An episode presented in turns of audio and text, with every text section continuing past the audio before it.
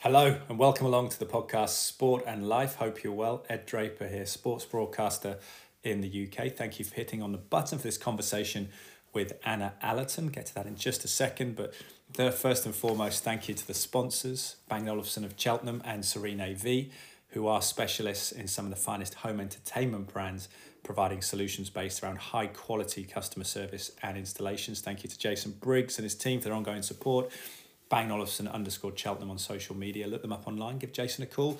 Be able to fit you with a bespoke home entertainment solution, whatever you are looking for.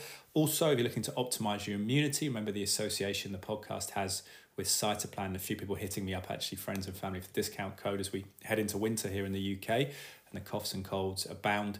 If you go to cytoplan.co.uk, C Y T O P L A N.co.uk, supplements that are made to be as close to as possible digested as food would be. It's a company we've been using for 20 plus years. My father works as a as consultant there, Dr. Mark Draper, and we believe in them. We pay, pay for them, but with a discount code, and you can share that discount code Draper10R, D R A P E R, all capital letters, the numerals 10 and the capital letter R.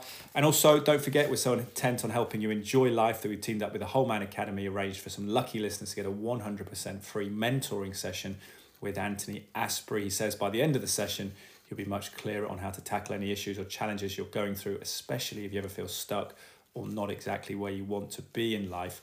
I would say that Anthony charges good money for this. He's giving away five complimentary each month with the Sport and Life podcast, and the show notes is a place to go to click through to book your session. Right, onto the podcast now. Anna Allerton, who has been or had been at Sky Sports for even longer than me, I've been there for 15 years as a broadcaster. She's worked in a myriad of roles and ultimately leadership roles in planning and then outside of Sky Sports News in the broader business as well. Fantastic sports journalist, very knowledgeable person, has left to develop a coaching business with companies specifically in the arena of menopause and perimenopause. And I won't go into any detail on that because I'll let her explain because she's very much the expert and doing valuable work in that arena now. So here it is, the podcast with the one and only Anna Allerton.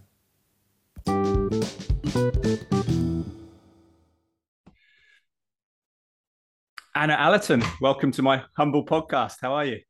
I'm great, thanks, Ed. Thanks for having me. Lovely to be here. Yeah, it's brilliant to see you. You're looking really well. And we, we spoke a couple of weeks ago, and you're, you're kind of finding your stride in, in the world outside of Sky Sports. How's it all going? Well, every day is a school day, Ed. I'm learning something new all the time. Um, the most recent thing for me is I launched my website last week. So, talking awesome. in a different, anyone listening that is in that world of building websites will um, wonder what I'm talking about. But it's like learning a foreign language. Half of the stuff that the, the web designers have been talking me through and learning all of that stuff has been great. It's um, it's quite invigorating actually taking yourself out your comfort zone and doing something different and sort of extracting the positives. It's quite easy i suppose when you go off on your own to sort of think oh there's lots of negatives. What am i doing? Am i doing the right thing? But i've really tried to sort of um, lean into that kind of oh i've learned this and i've learned that. And um, i still may have that feeling of i'm not 100% sure what i'm doing here but hey it's fun right? So yeah good for you good for you. I suppose the strange thing is you don't have a, a boss or someone to ask permission to to do things. But I guess you you had leadership roles as well. Was there, is there stuff you've carried on over from from Sky Sports News, particularly the planning side of it? I guess has been a, a good trait of yours down the years. Yeah, absolutely. Um, I, I think probably to, to, your first point there about having a boss, I think it's more um, having people around. Mm. Um, I think my husband has become my kind of um, person that I'm like, oh, should I do this? What do you reckon to that? Can you have a read of this? So I think what I have learned is that I do like being in a team environment. So I'm interested to see how that kind of moves forward for me on my own. Mm. Um, I'm pretty confident in my decision making, and you know, um, up until fairly recently at Sky, I was the head of internal comms. So in a in a head of role, you have to step up and make decisions. And um, I, I guess the difference of coming away from a really fab, supportive, big, you know, mm. family environment like you get at Sky is that there is always somebody um, who is expert at something that you can um, and would more often than not be very happy to, to talk you through things. So I guess that's been the um, the change that I've had to adapt to. Um, but yeah, I think it's just about being confident in what you're doing and sticking to a plan. And I'm a planner, so I love a plan. So it's all about kind of staying focused on on my goals and objectives at the moment. Yeah, planning is a good trait. I'm definitely not great at it, and it's one that I have to have to work on because otherwise you feel like you're tumbling into a day, and then it's it's reactive rather than proactive, which I'm trying to develop at the age of 41. So it's an interesting time to to do it. But, but but tell us about the, the, the catalyst for the change as well, and and per, it's perimenopause, isn't it? Because I was calling it perimenopause yeah. for a bit, but it's pronounced perimenopause.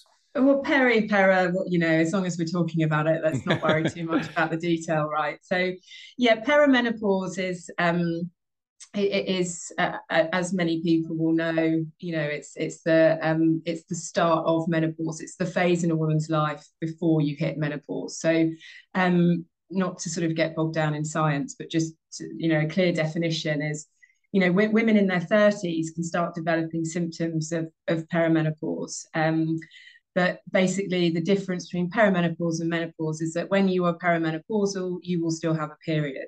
Mm. So, do, to be defined as um, menopausal, you would have been um, sort of 12 months straight without having a period. And that, that that's the kind of medical definition for it.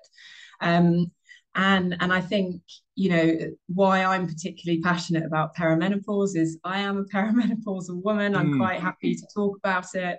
Um, it's something that I knew nothing about until um, someone actually said to me, "Look, I think maybe you need to start exploring what this is." Hmm. Um, And who, who I, said that? Was that was that at work or at home?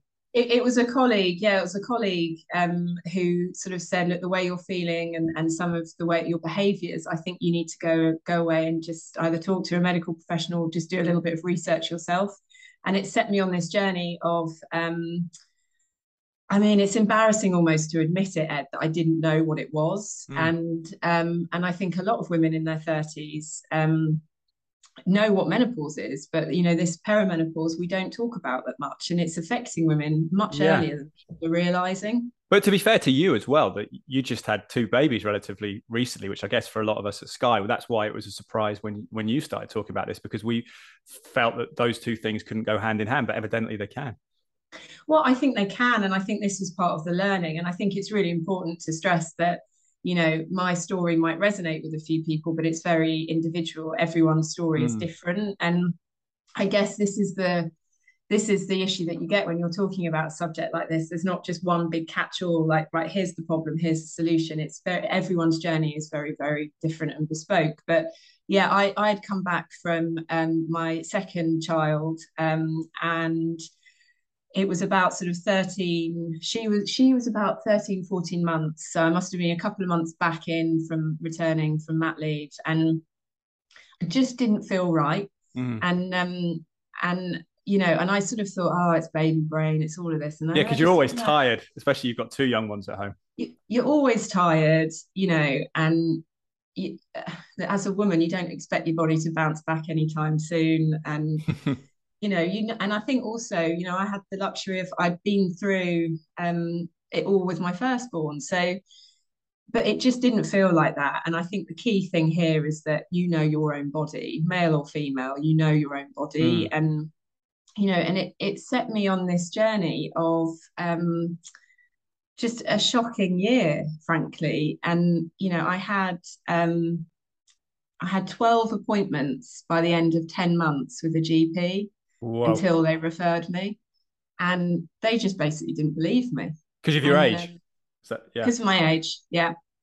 They said it wasn't possible at sort of 38, 39 to be going through this. Um, the quick diagnosis was you probably need some antidepressants. That that will pick you up. That will pick up your low mood. That will sort wow. out your anxiety. And just completely ignored all the other symptoms that I had. You know, this this sort of really awful ins- insomnia that then went sort of hand in hand with the anxiety. Yeah. Um, and then brain fog that lots of people, certainly any any women and men actually yeah. who are experiencing this with with women in their lives will be nodding along. The brain fog was just nuts. Mm. And what what does that feel like? Just you can't think about what you're doing next. As you, you just yeah. your brain just doesn't function, and it it, it's you know you could say something to me now ed and i'll be like right let me just grab a pen and then that process of putting pen to paper and writing it down i'll be like what did you just say what mm. what, hmm. what did we talk about but then it, you're almost in your head where you think well, i can't say that because you know he's just said it and he's going to think what's going on and then you know, you start to think. I, I, basically said to my husband, I think we need to go and see some sort of brain expert because I think I've got some sort of early onset. Oh, no. I do not function yeah. in the way that I think I should be functioning as a 39 year old woman.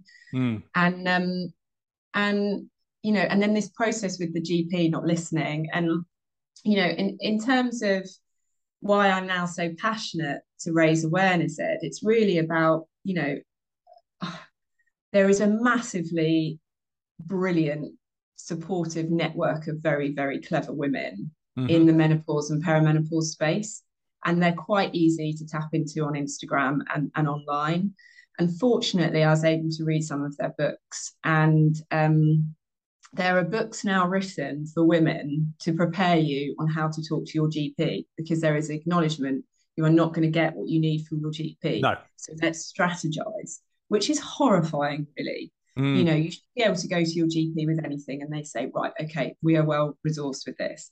The fundamental problem here is that GPs could opt in to the menopause module at medical school. Wow, that's interesting. And so my the last GP that I had a conversation with was a male GP and his response was I think I need to link you up with a GP in our surgery who knows about women's things. Okay. Right. Okay. That's yeah. really helpful. You're, you're you're a family GP. That, yeah. Presumably, that. half of your, his his uh, patients will be females. Exactly. So, yeah. Half of his patients will be going through this, and um, so this book basically advised me to ask the GP, "Did you opt into the menopause module?" And he said, "No, I didn't. I didn't have to." Hmm. And um, and so that's when I ended the conversation. Um, and he said that he wouldn't refer me because it's professionally embarrassing to be referred to a doctor for this. It will make him look bad. Um, so I spoke to the female in his practice who apparently knows about women's things, and um, she referred me within five minutes. And then my referral was with a private doctor who is a gynecologist who um, is an expert also in menopause and perimenopause. And she had prescribed HRT within minutes wow. based on what, what, what difference what, what, did the symptoms go from to afterwards after you, you started the HRT? So look, my, my symptoms were anxiety, um, emotions that I couldn't control. Um, you know, I wasn't a particularly tearful person, but I would cry at the drop, drop of the hat and I would hmm. not be able to control it. Um, the insomnia, heart palpitations to the point of bringing on sort of panic attacks. Um, you know, my hair was falling out. I had skin like a, you know, like a sort of 14, 15 year old all over again. Wow. Um, and that's a midpoint of hormones, is it? Is that the estrogen? It's, it's going, just your hormones yeah. have dipped and your body's going, ah, what's going on here? Um, you know, horrendous periods, um, headaches, uh, the only thing I think actually I didn't have, but I now do have, lucky me, um, hot flushes. Mm. So, um, but what HRT did, and and I think the really important thing here is, is I'm not going to sit here and be a massive campaigner and advocate for HRT. It's you know there are lots of different views and theories around HRT but it worked for me and, yeah. and it doesn't work for every woman and it often takes a lot of hard work adjusting dosage and things like that to get it right for you um, so it it dealt it dealt with the anxiety what what it what what I was able to do on anxiety uh, on on HRT was know when my anxiety was going to hit. So it's always the 16th of the month. The 16th really? month. I know it's going to go like that. But what that does is it empowers me. So that's midpoint to, of the cycle, is it? So, yeah. It, yeah, it's about five to seven days before um, I'm due a period. Okay. Um, and so I know, and then I know that you know the PMS will ramp up, and you know it. But what it is is I know it's coming now, and I know it's going to pass. Whereas for about a year, it never passed, mm. and it just was constant all the time. I used to have about two weeks of anxiety, and now I have sort of two days. Yes. Um, you know, it really settled down my period. It's um, it, it's just given me so much clarity, and I think, you know, I was able to work better and also be a better wife and mother. I think that was the mm. really key thing here. Yeah, um, it's it's interesting what you said about knowing your own body because I could almost, I'm nodding along there in parallels with COVID, and clearly I could never have perimenopause. But sometimes with the symptoms, you're like, oh yeah, you know, a bit of anxiety, I've had that, or, or insomnia, I've had that. But clearly, this is something that you saw as a profound difference to how you felt before. Is how significant is that in terms of, I guess, figuring out whether it is something significant or it's just regular phases of, of anxiety or insomnia? Well, I think I've never experienced it before yeah. in my life. You know, you have I mean, you don't even call it insomnia. You know what it's like as yeah. being a father. You just accept you're just not going to sleep for a good few years, right? Yeah. But it was different. It was sort of waking at three in the morning and not being able to go back to sleep, um, fretting over the most ridiculous things, you know, um, really small things that at that time just felt huge. And then that would bring on the heart palpitations and the panic attacks and the trying to breathe and calm yourself down and and then you just sort of get whipped up into this cycle and then you know it's going to happen the next night and the next night and the next night and mm. it gets worse it spirals doesn't it and then you drink caffeine spirals. in a day and then it makes it worse yeah yeah, yeah. and um you know it's I think to answer your question, it was simply I'd never had anything like that before. I was mm. very, very fortunate I'm very grateful that I hadn't suffered from any sort of mental health issues or anything that I could relate it to. And that's why it was such a shock. That's yeah. why I sort of I thought there is something seriously wrong with my brain. Um, you know, and it takes you to that place. You think mm. awful, awful thoughts. Um, so yeah, look, I think it's um and, and I guess the tricky thing is is for women who are going through it and actually symptoms ramp up but they've had they've had experience of it before. And therefore to try and get some clarity there is quite difficult. Yeah. Um, that's what that's where the, the, the, blood tests come into play is it? Is that where the significance is to get it checked out so you can actually ascertain the hormone balance and things like that? Well you see I, am not a medical professional, so I don't want anyone listening to this taking this as gospel. Me neither. I keep, I keep reiterating yeah. my experience is my experience, and the next person's is going to be very different. There is there is quite a viewpoint amongst medical professionals that blood tests aren't the be all. Okay. Um, and certainly the doctor I spoke to, the expert, sort of said, look, we we could blood test you every single day of the cycle. Um, and it still wouldn't give us a complete reading. And, and I think this may be where some women aren't getting the treatment that they need or that they deserve because there's an emphasis on, oh, your bloods are okay. Mm. Um, I never had a blood test. Okay. I never had a blood test. I was never invited for one, and um, I was never encouraged to have one by the expert. Um, but what I had done, um, I kept a very detailed log um, there is um, an incredible woman called um, Dr. Newson. Um, she's sort of a, a, real campaigner, expert. Though she, it's her book actually that I read oh, that brilliant. prepared me on how to have a conversation with a GP. So I've just got big love for Dr. Newson. she's um she set up um her own research um space.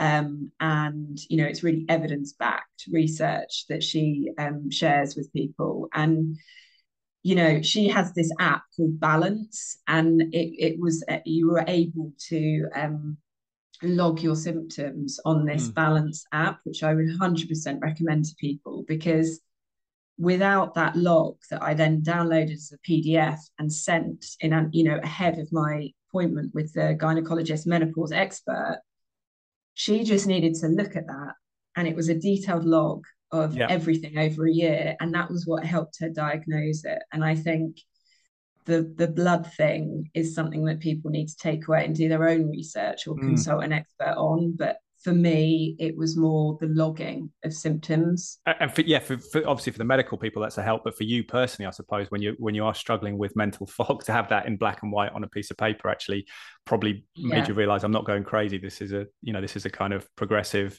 regular yeah. thing that's that the facts are here absolutely and it was able it, enabled myself and i was able to show my husband and we were able to sort of extract from that data right mm. so you know we're we're sports journalists we love data we like yeah. stats we like to sort of work with things like that and you know what that did was that's where i know that the 16th is a really shocking day for me um and that's where you sort of know right i'm four or five days away from having a period now because this this is all sort of ramped up and oh look this is my really good window so let's book a holiday and go and have a lot. So i think it's kind of um, how do you how do you handle it at home? Because how much is that navigating? You mentioned your husband and your children. Is it, it i guess for them as well the, the fact that it's transient it's not going to be there forever is is a big boost yeah, yeah, it is a big boost. I think my husband loves HRT almost as much as me, but um, I think what it does is that it, it's also. I mean, my children are too young; they're they're two and five, so you know that it's not something that um, is anything that we would share with them. But for my husband certainly who's like such an incredible ally of mine it's just it's a case of you have to talk to each other. You know mm. i think historically women didn't even talk to women about this problem. No. Um and it was almost a case of you know just got to just got to get on with it. You know this is what's happening. And yeah it is what's happening. But you know i i sort of I've talked to a lot of different women in this menopause space, and there's there's a fantastic woman called Diane Danzebrink, who um, who has a sort of campaign, um, a Make Menopause Matter campaign, which um, anyone in the sort of menopause space will, will be well aware of it. And mm-hmm. um, she has, through her tremendous work, managed to get perimenopause and menopause on the curriculum at schools. Know, at schools. Secondary school, brilliant.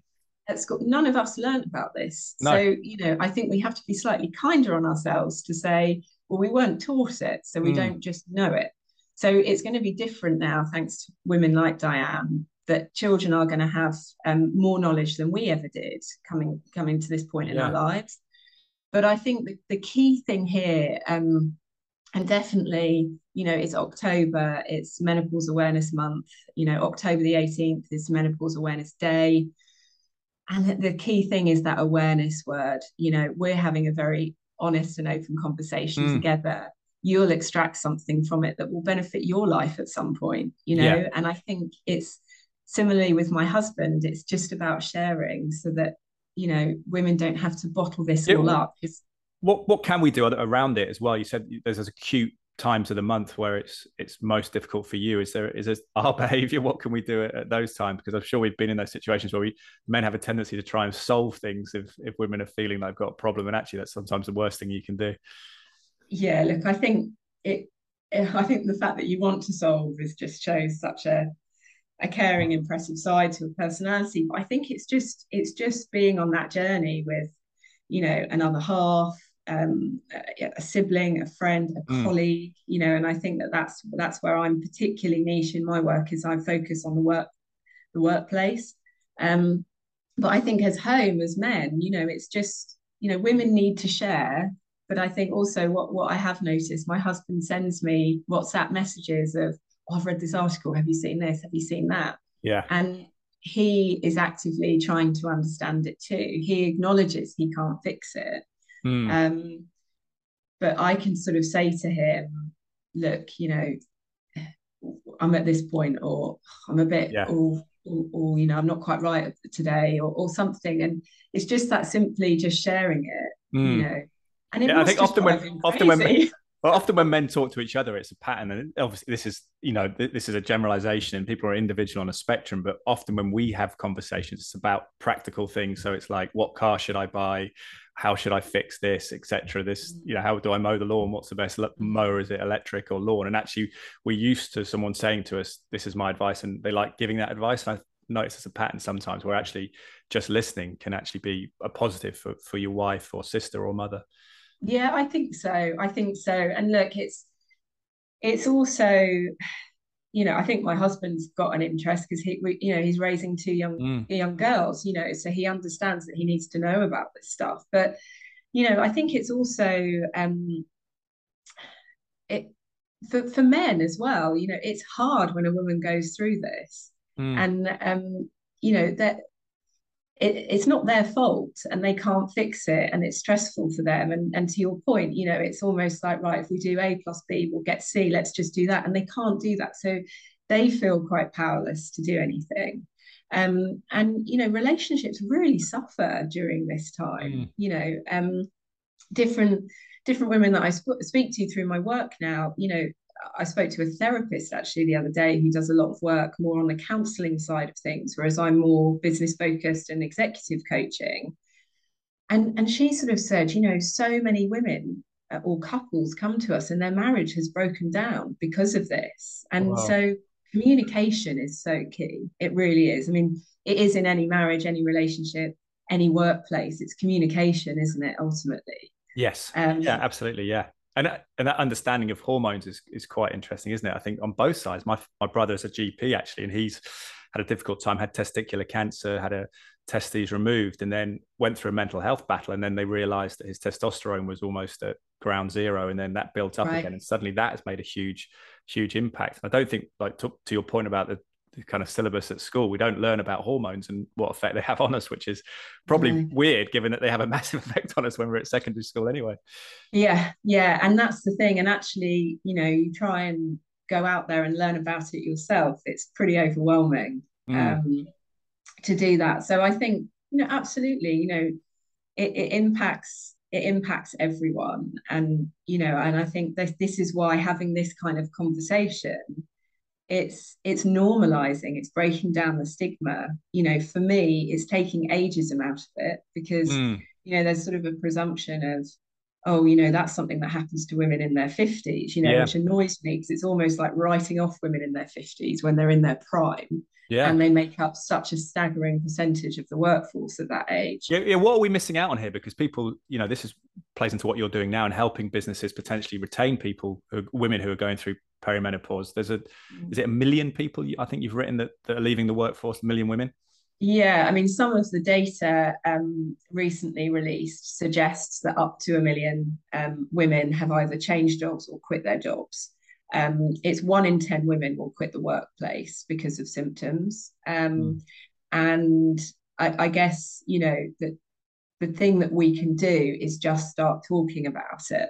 And, um, you know, I, my kind of my strategy, my brand strategy um, with my coaching company is very focused on really only working with progressive employers. Um, yeah. You know, it's people who say we need to do more in this space. And you know, for me, it's just it's really quite basic. Okay, you've got women who have sort of committed their twenties and thirties to an organisation, to a profession, to a trade, and you know they've done their time and they get to the point mid to late 30s where they're on that trajectory of or, mm. or if not already in senior leadership roles or certainly being you know marked for senior leadership through succession planning and things like that so and then this hits and it's almost like oh i don't know what to do with it mm. and i think the interesting thing is is that a lot of women will say in research um, I couldn't possibly tell my boss. I would rather quit than tell my boss. Right, we need to deal with that. We yeah. need to have better conversations. That boss needs to step up, and that woman needs to be able to be in an environment where she feels that she can say what is going on in a mm. really protected, confidential space. And that boss will then say, okay, I haven't got the resources to help you with that. I'm going to bring in people who can. I'm going to bring in medical professionals or I'm going to bring in HR experts or I'm going to bring in coaching to hmm. support mm. you with this particular. And this niche. is where, where you come in, and, and who will you right. be coaching? Everyone in, involved in that scenario, I suppose, in, in the work. Absolutely. So I coach. Um, I coach men and women, and I specialize in perimenopause and menopause. So organizations will often bring me in to sort of have that initial conversation. I'm doing loads of talks this month because it's menopause month, um, sort of explaining my journey, what happened with me, and what the fix is. So you know it's that there's there's lots of small things. It doesn't matter how large or small you are as a business you know if you're a manager within a business listening to this there is something that you can do mm. if you employ females. Um so that there's kind of you know there's lots that you can explore. So you know a lot of a lot of big companies even medium and small companies will have intranets for example. So it's like right what information are you putting on intranets? Women are saying through data we can't get information from our GP. Some women can't even get an appointment with a GP. Yeah. And then when you're in with a GP and they don't hear or listen or you know give you anything that you need, as per my mm. example, then um, you know you need to be able to go. Information is key here, you know, and I think you know an intranet is a great um, platform for for um, work you know workplaces to be bringing people in and sharing information so that women um, feel supported. But then equally line managers who may be male can say right this is a great resource for me about how i can have facilitate these conversations and how i can better support that person. Mm. um, and you know it may be longer term support it may be short term support. You know for me um, it was sort of that that 10 12 months until i got put on hrt and then after that i felt very much more in control of myself mm. um, so look there's opportunities to do internal podcasts you know you bring in yeah. you get a host you get someone like me to come in and host your podcast bring in an expert so you bring in an hr expert um, you bring in a nutritionist a fitness expert you bring in a doctor and and you basically invest in that in order to build up mm. an archive of really valuable information for your staff. Um, and, you know, I think one of the other big issues that I would say um, is that companies that you know go through private health schemes for their for their um, workforce need to be looking at those health insurance providers and really challenging them. Hardly any health health insurance providers will cover anything around menopause, and it's wow. a real issue it's absurd. You know, half the population are going to go through this. They're quite mm. happy to take our money, but they're not offering anything for us when we're going to need it. So and I think I it's, think, yeah, it's, it's an interesting topic about workplace as well, isn't it? And the investment in that coaching that you can bring in because it's something I think in our younger years we think rudimentarily. If you go to work, they pay you to do your job, and that's it. But what you don't realize about is the loss of people leaving the work, whether it's burnout. I heard a, a guy who specializes in men's health called the Whole Man Academy. Anthony Asprey works for them, and he was breaking down financially the impact of someone going off work sick with burnout. Mm-hmm. But actually, it's a mm-hmm. similar situation here, isn't it? If you can maintain someone's yeah. health, it's actually a lot cheaper to to bring in experts to help. Yeah, absolutely. And I think you know executive coaching works and makes so much sense across the board you know it, even from the c suite down people have coaches if you look at the number of leaders in FTSE 100 companies they mm. all either have a coach or have worked with a coach you know in a sporting way that we can relate to you know football rugby cricket they're not going to go out there and play without a coach are no. they so why would no. you do it in the workplace you know yeah. and i think lots of people actively go out and seek coaching for themselves. Um, but I think what what coaching can do here is, um, you know, coaching is very much a support. It's you know, I as a coach, I'm in service of of the coachee, so it's their goal, it's their objective, it's what they need. Mm. And actually, even if it's just having somebody to listen to who has gone through it, who knows what that person is saying, yeah, and I think this is where workplaces are kind of becoming quite savvy now. They're identifying, we don't know what to do here, but actually, Anna can come in and she mm. can work with male bosses. She can work with um, females who are who are going through perimenopause and menopause. She can't fix that medically, but she can help stay on target and be very goal focused professionally. Because why should a woman have to quit her job?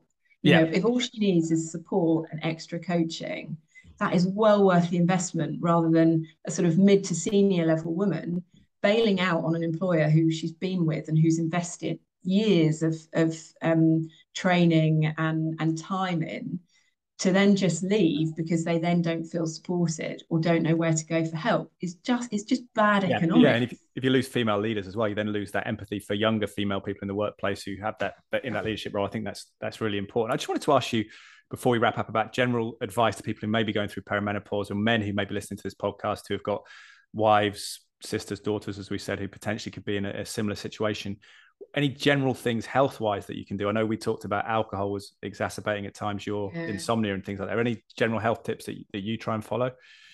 Yeah, I mean, I need to do way more exercise than I do. That's something that I'm really, really trying to sort out. Um, just sat alongside me actually is my Peloton bike, oh, which nice. we got, and I I jumped on like for a good month when we first got it, and you know, I just haven't done it. I need to get back into exercise, um, even if it's just walking. I think, you know, we all know the benefits of exercise and mental health. And I think, you know, it it is so important at this point for a woman as well. So I think, you mm. know, that, con- if, you know, if you're a man listening, it's that encouragement, make space, make time to encourage that person just to go and have a walk or go for a light jog or jump on a bike or whatever. I think that's really important. And I need to practice what I preach there.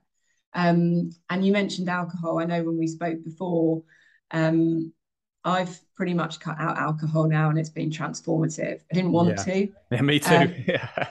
I really didn't want to. And I think, you know, a lot of parents out there will relate. You sort of sit there and think, oh, great, six o'clock, I have a glass of wine. Yeah.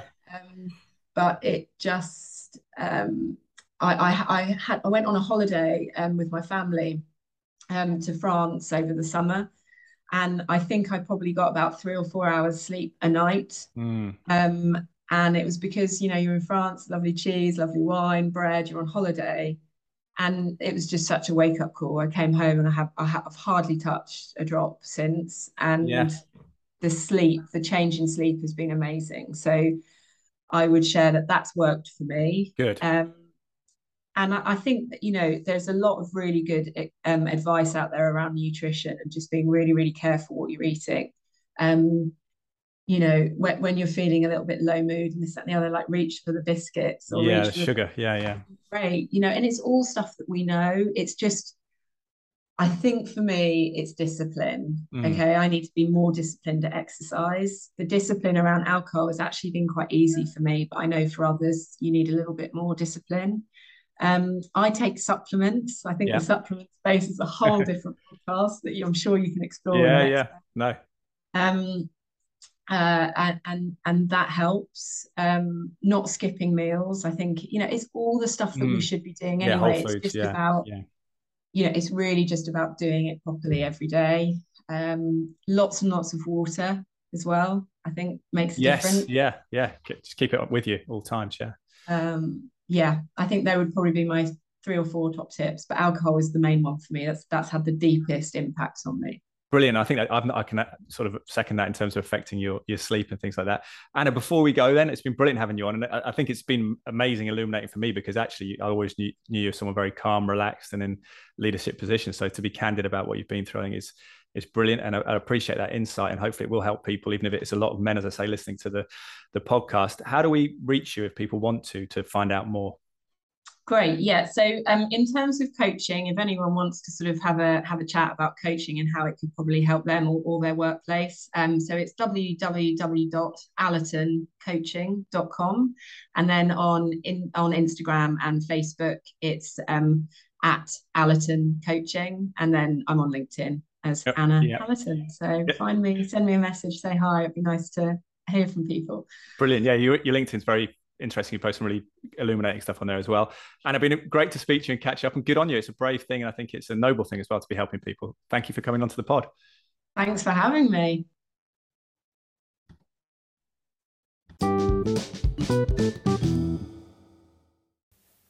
Well, I really enjoyed that, and I know the, the fan base or listenership fan base is probably taking it to extremes.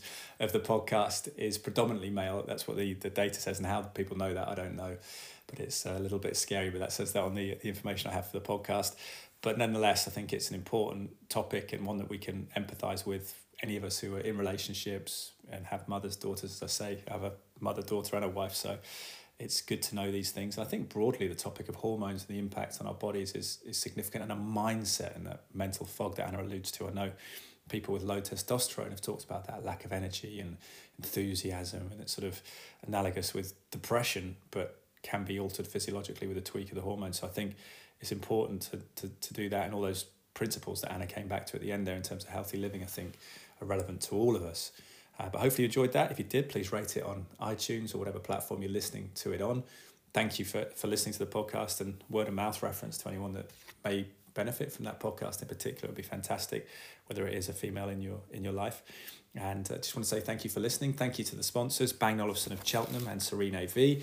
Remember, if you're looking to optimize your immunity, head to cytoplan.co.uk, C Y T O P L A N.co.uk, and for 30% off your purchase, first purchase, 10% thereafter, Discount code is Draper10R, my last name, D R A P E R 10, and the capital letter R. Remember, the free mentoring session with Anthony Asprey of the Whole Man Academy is available in the show notes. And if you're looking to or interested in the concept of recording a loved one's life story, their treasured memories in their voice, you may be interested in something my wife and I are developing called Attic Box Audio. Head to atticboxaudio.co.uk or head to our website, drapermedia.co.uk. There's a subsidiary page there. Just an idea of me sitting down with members of the public who I think all have meaningful and powerful stories. Certainly, I enjoy them, and I know their loved ones benefit from them. But more about that at drapermedia.co.uk or atticboxaudio.co.uk. Thank you for listening to the podcast. Have a great week. Bye for now.